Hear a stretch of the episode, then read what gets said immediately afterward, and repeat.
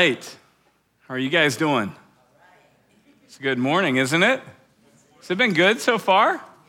You guys, I don't know about you, but uh, worship was awesome this morning. I hope it translated online. Amen. Because I mean, that was just that was phenomenal. Just getting us ready to hear from God, hear from His Word, getting us into His presence. That's what it's all about. Amen. I'm gonna move this over so I don't knock it down. All right. Hey, um, how many of you guys have ever thought about some of the ways that we, on a regular basis, will use um, imagination? Right? Imagination, I mean, usually we think about that with kids, right? We think about kids and they play make believe or they have imaginary friends and that kind of thing. But as adults, have you ever thought about how we use our imagination? Because I can guarantee it happens every, every day. You wake up in the morning, you're putting on your clothes, and one of the things you're thinking is, I wonder what other people think, will think about what I'm wearing, right? And you're imagining what they're gonna say. Now, do you ever ask them? No. No. Do you ever hear from them? No. So you go through your whole day imagining that you were right about what you thought they'd say, and that's why you're wearing what you wear, right? Sometimes, how about you're on your way to the store and you say, I wonder what the quickest route to the store is? And you have in your mind, you have all those routes, and you go, I imagine this one's going to be that way. But sometimes that, that kind of fantasy of the, what you thought was the quickest route, sometimes you're driving it and all of a sudden you hit traffic or you hit road construction or something like that. And so your imagination, it was just, it was a dream. But we use it all the time. We project something that's out there ahead of us, and we use it to go on other kinds of journeys as well, don't we? I mean, sometimes it's journeys to the store, but sometimes it's just our journey through life. And we try and imagine what's out there, or is this journey through a relationship with someone. And we try and imagine what is the end going to look like? What's, what's the trip going to be like on the way there? What are the things we're going to hit and we're going to experience? And then how will I know when I get to the end of this journey? How will I know when I get to that point that I imagined? And so, our imagination, we use it all the time. We use our imagination too. There's a specific way, a specific word that we have when we talk about that, that imagining that ending, we call it anticipation, don't we? Right? Anticipation is where we look to the end, and we might look in dread with anticipation, right? Because we imagine it's going to be a horrible journey to a terrible ending. Or we might just we might be thrilled because we are imagining this is going to be a great journey to a great end. But anticipation, the word anticipation actually comes from two Latin words. There's a prefix on it, uh, ante. It's where A N T E actually comes, and, and it means before. We have certain words in English that use that, but then kipare, cipation, kipare, is actually a word that means to take hold of, to acquire. And so an- anticipation, really, it, it meant something like that we take hold of something in our minds and in our hearts and in our being as if it was already ours before we actually have it in hand. It's amazing, isn't it? We do it all the time, though. If you didn't have a destination in hand, you would never go on a trip. Because what's a trip if you don't have, well, some people, they go on a trip, a wandering trip, right? But then the, the destination is just to wander around. If you didn't have that already in your heart, you wouldn't go on a trip. There'd be no trip to go on. So it's this idea of anticipating. In the book of Revelation, it's at the end of the Bible. And God gives us several, quite a few, pictures of the end. And the reason He does that is so that we might grab hold of them before we have them, so that indeed they might then grab hold of us and shape our perspectives and our attitudes and our actions on the way there, that they might actually be part of what shapes our lives. And so, Revelation 7 9 through 17, we're going to look at. So, stand with me as we look at this picture that God gave us, as we begin to look at this picture and say, how can we anticipate this? How can we start grabbing a hold of it before we actually have it so that it shapes who we are and how we live? Because God said that this is our destination, this is our inheritance. Amen? Revelation 7 19, or 9 through 17, it says, after this, I looked and I saw a vast sea of people, too many to count, from every people group, every tribe, every community, every language, standing before God's throne and before the Lamb. And they were clothed in white robes And they were holding palm branches in their hands, and they cried out, cried out with a loud shout Salvation is to our God, who sits on the throne, and to the Lamb.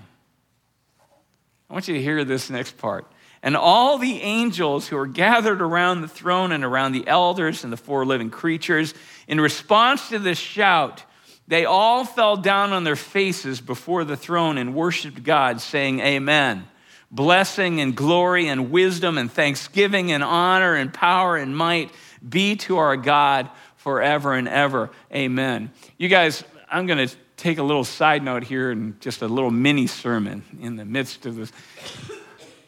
Usually, angels show up and people fall down on their face. We are so changed by the time we get to heaven and so filled with gratitude, thanksgiving, and worship that when we shout praise to God, the angels fall on their face and worship. That's what happens. That's the trip we're on, right? I, so one of the elders came up to me and said, Who are these who are clothed in the white robes and where have they come from? And I said to him, My Lord, you know. I don't. And he said to me, Yes, these are the ones who have come out of the great tribulation, who have washed their robes and made them white in the blood of the Lamb. It is for this reason that they are before the throne of God to serve him day and night in his temple. And he who sits on the throne will spread his covering over them. They will hunger no longer. They will, they will not thirst anymore, nor will the sun beat down on them, nor any heat. For the Lamb who is in the center of the throne will be their shepherd and will guide them to springs of the water of life, and God will wipe away every tear from their eyes. Aren't you guys glad that we have a shepherd who was a lamb? Right? Who would get us more than the shepherd who is the Lamb of God? You guys, initially we'd look at this and we'd say, what a great ending, right? What a great destination. What a great thing to grab hold of, to have in our minds as we go through this journey, because this life, this life can be kind of tough. And we think, no more sickness, no more hunger, no more pain, right? In other places, it says, no more sorrow, no more death. All the tears wiped away from our eyes by God. But that's only a part of it. The ending's just, that picture is just part of it because there's also the journey that gets us there right? And in the same way that you don't have a journey unless you have a destination in hand, if you have the destination but you don't take the journey, you never realize the destination, right? They're both important, and both of those are here. This morning, God wants us to see both that journey, to see that picture of where we're going, so that we take that journey well. This morning, the message is titled Seeing the Unseen. Pray with me. Father, this morning we're going to need your eyes and we're going to need your spirit to. He has a way of waking up a vision we didn't know we had. And it comes through his power and it comes through your word. As we look at your word and you make things clear that were either hidden or they were foggy, you reveal them to our hearts so that we can actually anticipate. We can grab hold of those things that you have for us that are hidden in the future and shrouded in mystery. You've given us your word so that we could grab hold of them, so that that word could be used by your spirit and transform us in this life to look more like Jesus, to live more like Jesus to be known as your sons and daughters, to be known as the ambassadors of the very kingdom of heaven, a kingdom where peace and righteousness and justice and goodness, where it reigns. So, Lord, come and open our eyes so that we might see these things that are unseen.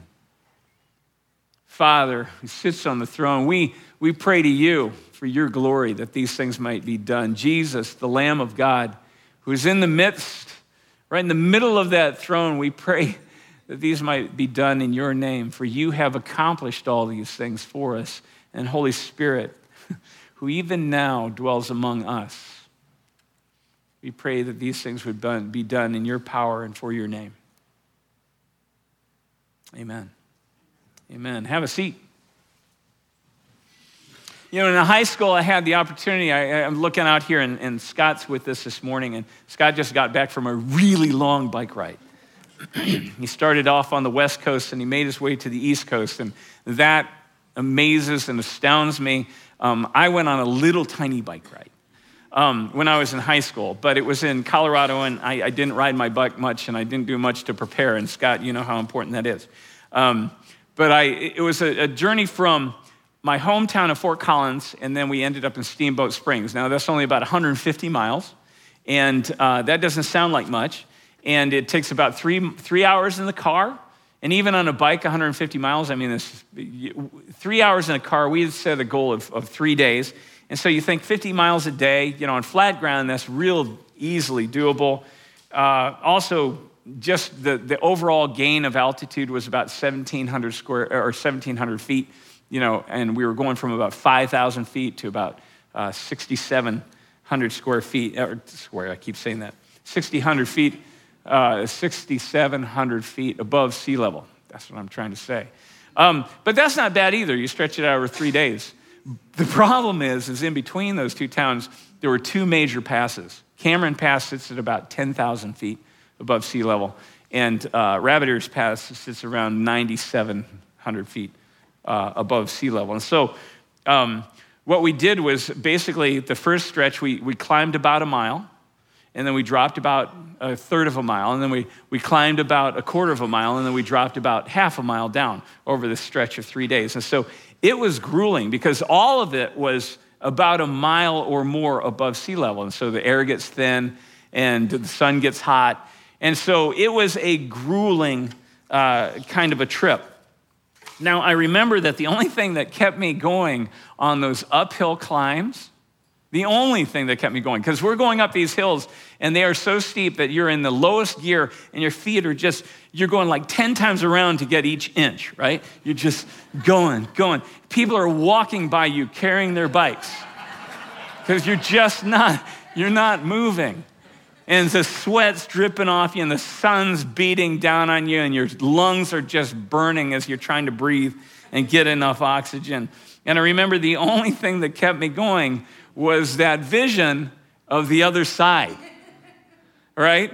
And I mean, it, it, lived up to all of its, its beauty in my mind, especially Rabbit Ears Pass. At one point, going down the backside of Rabbit Ears Pass, we are dropping pretty quickly straight down. I, I'm going and I'm catching up to this car, right, on the highway as we're going down this hill. And I'm starting to pass this lady in her car. I'm on my bike. I'm not pedaling. I'm just, I'm just going. I'm just trying to stay, stay upright. And she, she all of a sudden, she, she's just kind of having a nice day and she looks over and she sees me. and It's like, oh, no, you don't. Hits the gas. She's like, I'm not having a bicycle pass me on the highway. So she, you know, she makes her way down. But it, it was an amazing trip. But all of that imagining on the way up those hills, before we got to the top, before we got to the downhill, that was anticipation, right? That was grabbing hold of something you knew was there, and it, it you took it into all that you were, into your mind, in your heart, into, and it changed it changed my perspectives and my attitudes and my actions towards that grueling kind of uphill climb. Because that's what anticipation can do. It's a very powerful thing. That's why God gives us the picture in Revelation 7 that He does. Because He knows that this uphill climb that we call life can be kind of grueling at times. And we're going to need a picture of where we're going so that we have the attitude and we have the perspective to act in a way that will get us there. To live a life that God has called us to and walk a path that will get us there. Because we know that on the other side of this mountain is an amazing place, right? I mean, listen to how he describes it. He says, he says that there's no hunger, there's no more thirst, there's no more of this lacking even the basic necessity. There's not even the discomfort of the sun blazing on a hot day. How many of you guys can relate to a sun blazing on a hot day in recent memory? right?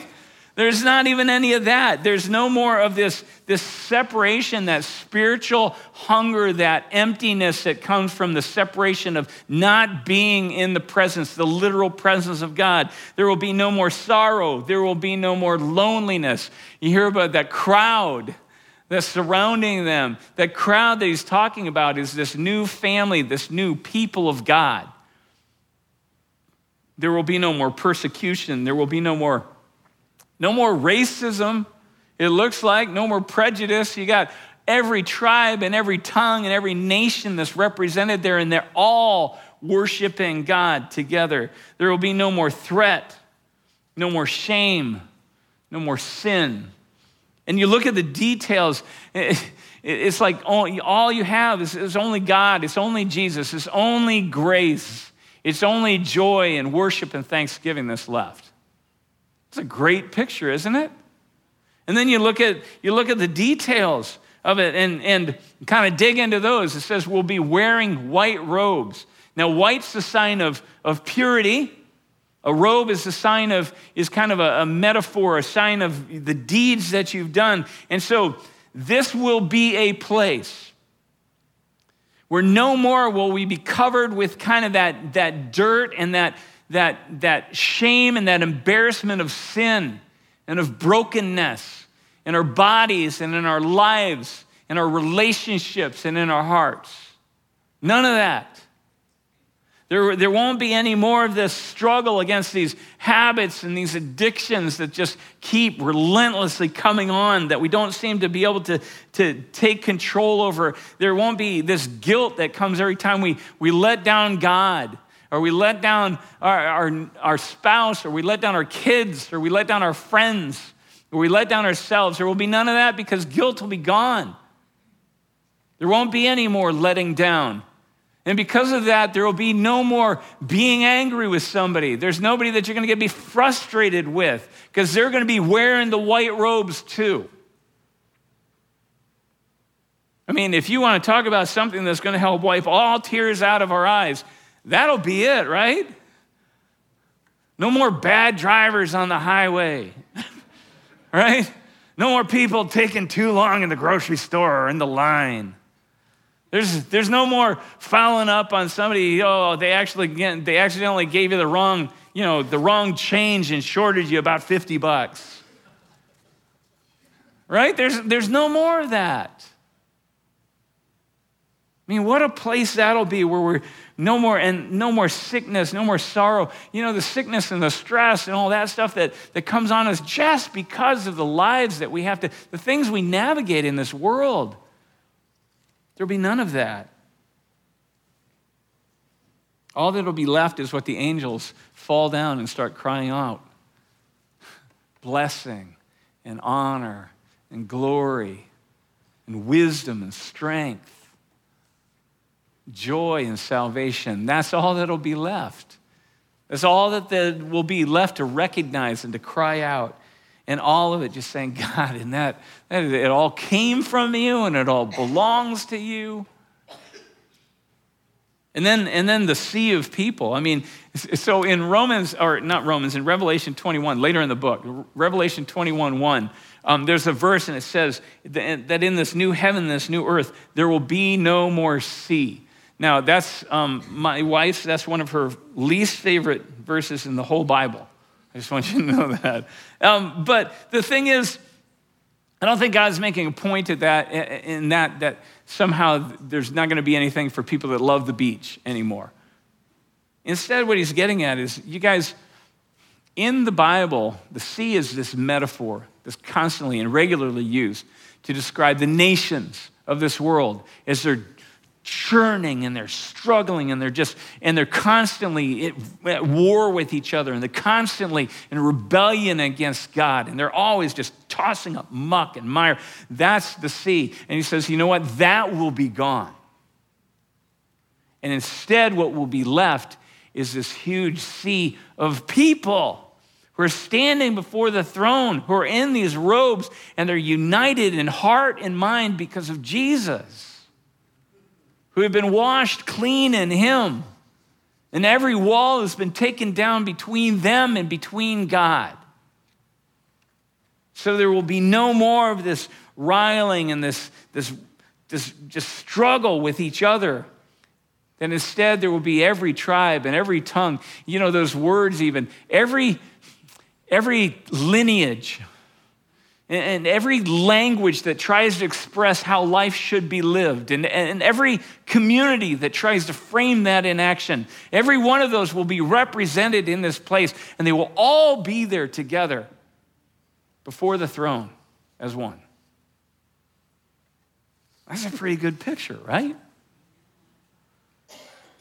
And it talks about God's temple, you know, later again in, in Revelation 20, 21 and 22, it says that in that day we won't even need the sun and the moon because God will be so with us in our presence and we in his. Says literally, heaven will come down and join earth. We won't need the sun and the moon because the glory of God will give us light. We will have such a intimacy and an unprecedented closeness to God that we can't even begin to imagine what that's like. We, we get a, a taste of it. It says that the Holy Spirit, in those moments that you feel closest to God, it says that there's like a small down payment of what is to come. It's like this just small kind of example, this foretaste of what God has in store, of living in His presence. His true temple, not just an earthly copy, will be among us In fact, it says we are being built into that temple in which he will be dwelling.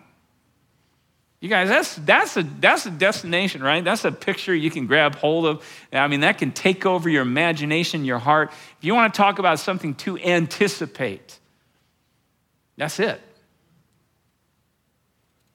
Well, that's the picture of the end. But then the second question we said was okay, so how do we get there? Right? How do we get there? Well, that's that's a little more challenging, right? I mean, our bike trip, going up those things, that was some pretty tough, tough hills we had to climb. There are some really challenging stages of that. And there's no doubt from Revelation 7 that there's going to be some challenges on this journey as we make our way towards this destination, this end that God has in mind. At, at one point, one of the, the these heavenly elders, or these 24 elders, and that are around the throne. It says that one comes up and he says, Who are these people and where have they come from? How have they gotten here? Right? How did they come to this place? And part of it is in response to the fact that when they shout, angels fall down to worship. Right? Who are these people and how did they, what was the journey that they took in order to come and to be who they are in this place right now?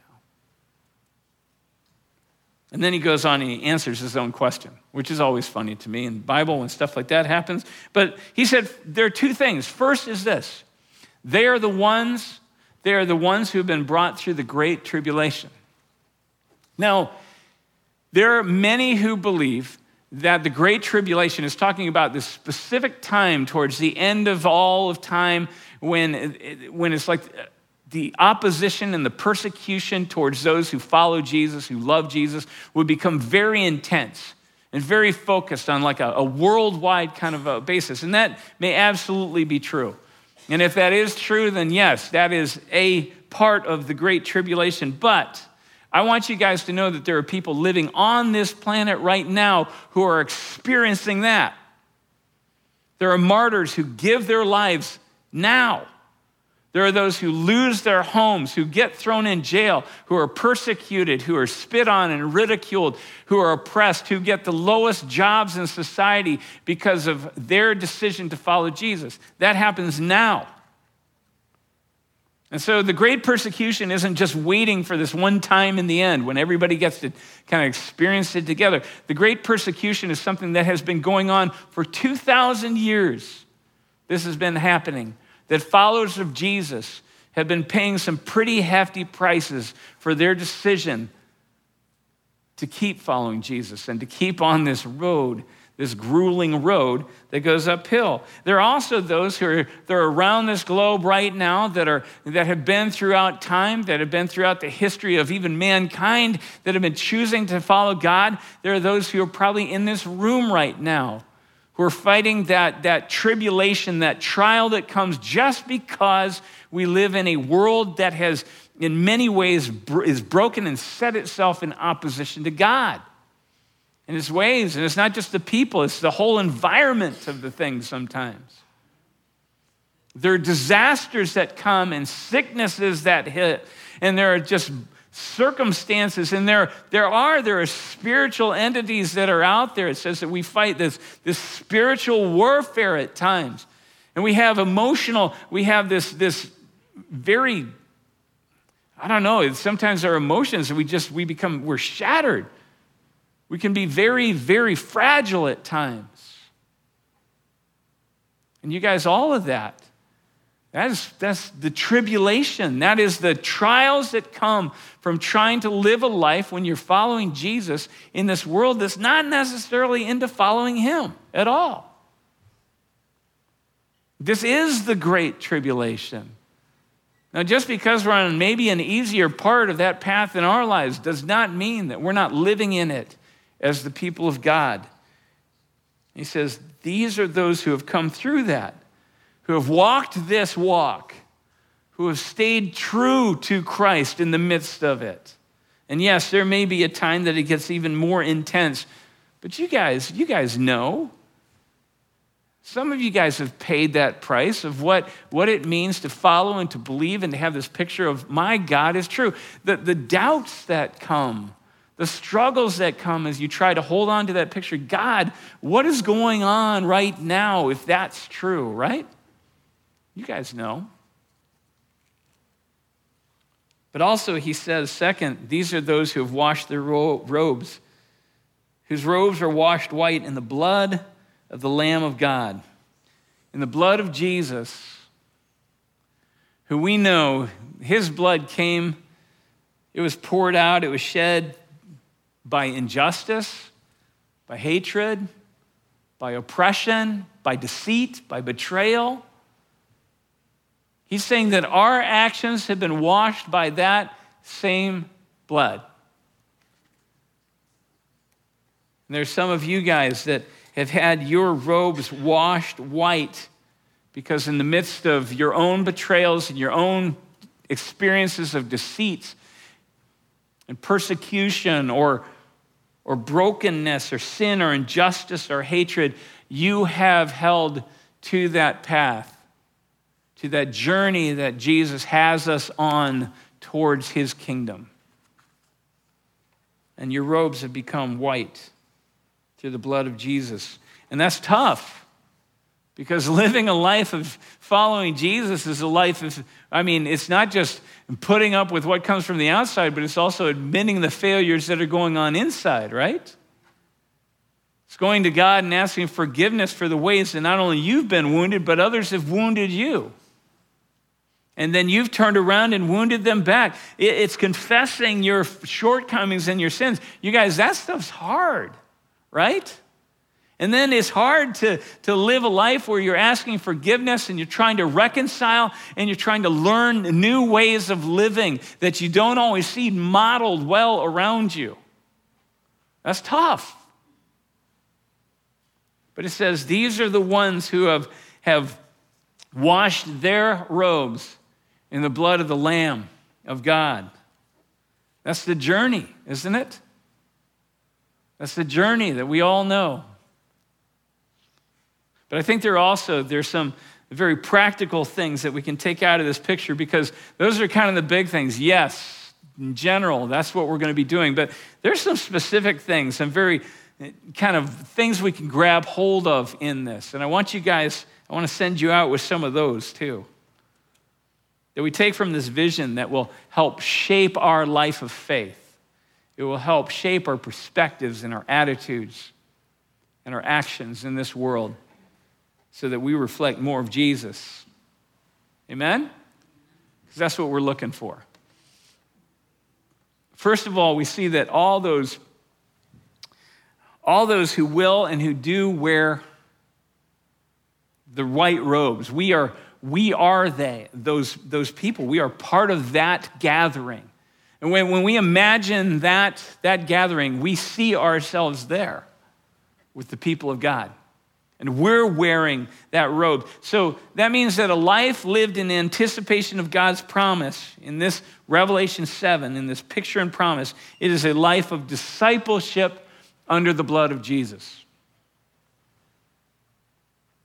Discipleship under the blood of Jesus. What does that mean? Well, that means every day we seek to be changed and transformed and for these robes to be washed clean. Amen? Right? Every day we seek the tougher path instead of just turning around and saying, ah, oh, forget it, I'm going downhill, right? We keep choosing the tougher path, the harder path of saying, you know what, I'm going to choose patience over anger. I'm going to choose kindness over violence. I'm going to choose, I'm going to choose generosity instead of selfishness. I'm going to choose to reflect Jesus in my actions, no matter what it seems to cost me. Every day. That is a life of discipleship under the blood of Jesus. Every day we remember that this is about God's power in us, not our power doing something for God. We're not up to this. So every day we know that it's His Spirit working in us. And it's not just working inside us to change the attitudes and perspectives, but very specifically, too, it is outside, changing our actions towards other people. The way that we interact, the way that they either see, they see us or they see Jesus very clearly. When we live in light of God's new heaven and new earth, we go through this daily struggle of being transformed to be like him. So, question Where is that struggle taking place for you right now? Where is that place that God has his, his, um, his uh, what would you call it? Maybe the heavenly bleach kind of targeted at your robe right now? Where is it? Because we all have it, right? It may be, it may be in your anger that he's trying to, he, he just needs you to get under control. It may, be, it may be the words that come out your mouth as you talk about others, maybe a specific others. You find yourself tearing them down. Maybe, maybe it's your thought life. As you just let your, your thoughts wander and your imaginations wander into places that you know it shouldn't be.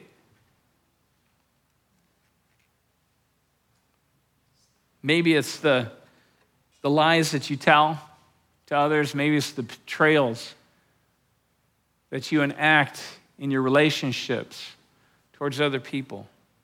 Where is God washing your robe? Because you know that you're going to be wearing a white robe by the end of this thing. So, where is God washing you clean? And how are you walking that walk? It's a hard walk. But how are you walking that path with them? Second, we'll be those who are standing and waving the palm branches when we get there. Now, palm branches were a sign of victory and a sign of, of, of celebration. So, a life lived in anticipation of God's promise and his picture in Revelation 7 is a life of worship and of celebration. You see the victory at the end more than you see the challenge that's right in front of you. It's a life where we learn how to, how to praise God in the midst of the hardest of circumstances, how to thank Him in the middle of the darkness of that valley that you're in, how to sometimes just say the words because you know that they're true, even though you don't feel like they're true at all. Ours is a life of celebrating Jesus. Palms were also a, picture of the, the, the um, worship of God's people at the festivals that God had called. There was a rhythm that, that the Jewish people uh, got into, that God set out a whole calendar for them, a whole daily life for them to follow, so that they might get into these rhythms of just the ways of God, that they might be integrated in their lives, and there might be things all around them that would remind them everything from the clothes they wore to things they hang on their walls would remind them of whose they were and where they were going. Well, the question is well, how how is your day? How is your week? How is your months? And how are your years being shaped into the rhythm of God's, of God's journey? Some of you might be might be challenged because you're, you're trying to get that. We talked about this last week, that Gilgal. You're sitting up that time every day that you just start with God so that you anchor into Him. Some of you guys are trying to get into that, the rhythm of every week, that Sabbath where you give God a day. You don't just take a day to just rest and do whatever you want. It's also a day to focus on Him so that weekly you have this anchor. Some of you guys are, are learning to, to take your time, and every year you have certain anchor points that are meaningful that you spend with God. That that you focus on Him. We have Christmas, we have Easter. Some of you guys know there are others that you just, that are special to you. Some of you guys are learning to anchor God into even your giving. You're learning this thing called tithing where you just take a portion of all that you have. And by faith, you say, God, I can give you this for your work and know that you're to you're to take care of me because that's what you do. Right? What are we doing because our lives, we live in anticipation of this life of discipleship, of being discipled, of being God's people, living in God's rhythm. Third, we're those who are standing. We are those who are standing in the sea of God's people, just a crowd. You guys, a life lived in anticipation of God's promise given in Revelation 7 is a life lived in community. It is a life lived in community. What are you doing to connect with God's people on a regular basis? That's why we do around here, we do things like rooted. So that's why we have C3 groups and C2 groups. And that's why we take trips together and we have projects that we do together because our life together, I mean, our life is going to be spent together for the rest of time. And by the time we get to heaven, we're going to be those that look around and we're thrilled by all the people that we see around us because this is our family, this is our people. Whatever nation, whatever tribe, whatever language we came from, these are our people and this is our God. So, what are you doing? What are you doing to lock yourselves into anticipation of God's community? And lastly, we are those who will be standing in this vast sea of God's people, God's diverse people.